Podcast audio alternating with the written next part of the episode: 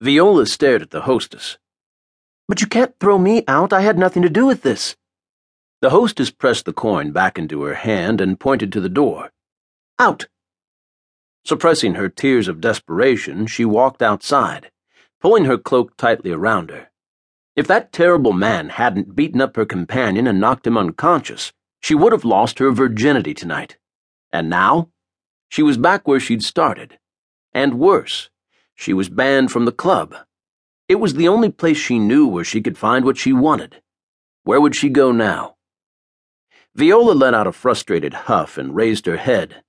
Her gaze fell on the man who'd started the fight. He was standing a few yards away, arranging his cravat. Before she could lose her courage, she approached him. That was a terrible thing you did. He gave her a bemused look.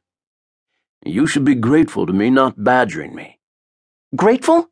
You got me thrown out of the club. As I said, you should be grateful for that. You don't belong there, you're an innocent. Anger churned up in Viola. I'm not an innocent, she lied. I'm a widow, and I'm here to find some pleasures. It was the same lie she'd given Salvatore, even though he hadn't questioned her motives. The man arched an eyebrow and raised one side of his mouth, mocking her. Now you've destroyed my chances of being with a man tonight. The man took a step closer, his body almost touching hers. His voice was low when he replied. And you listen to me now, woman. The man you wanted to be with tonight beats the women he beds. It's part of what gets him off. He's violent, and he enjoys seeing women suffer. Was that what you were looking for? Instinctively, Viola took a step back. Was the stranger telling the truth?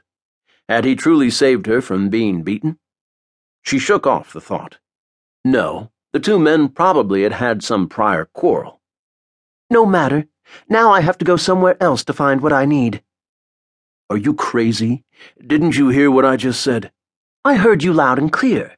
Now would you please direct me to where I might find another place like this? You owe me that much. She thrust her chin up and waited. The stranger shook his head. I will do no such thing.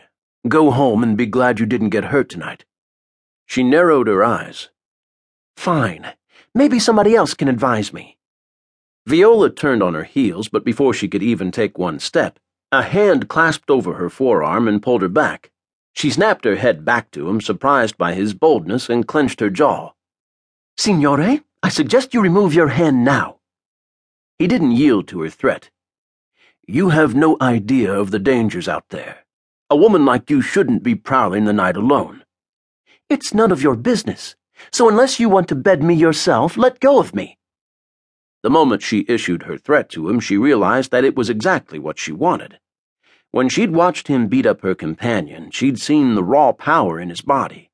But she'd also seen that he'd held back. He was much stronger than he'd let anybody see. And the eyes that stared at her now in disbelief were the most sensual ones she'd ever seen on a man.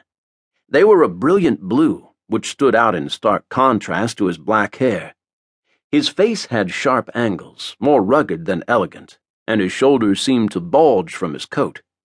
He was tall, and the thought of his touch on more intimate places excited her. Where Salvatore had been handsome, this man was beautiful.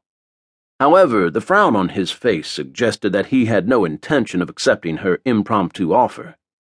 Well, maybe her looks didn't appeal to him. She tried hard not to take his reaction personally. But to realize that she couldn't get this man to tumble her did put a chink in her carefully built armor.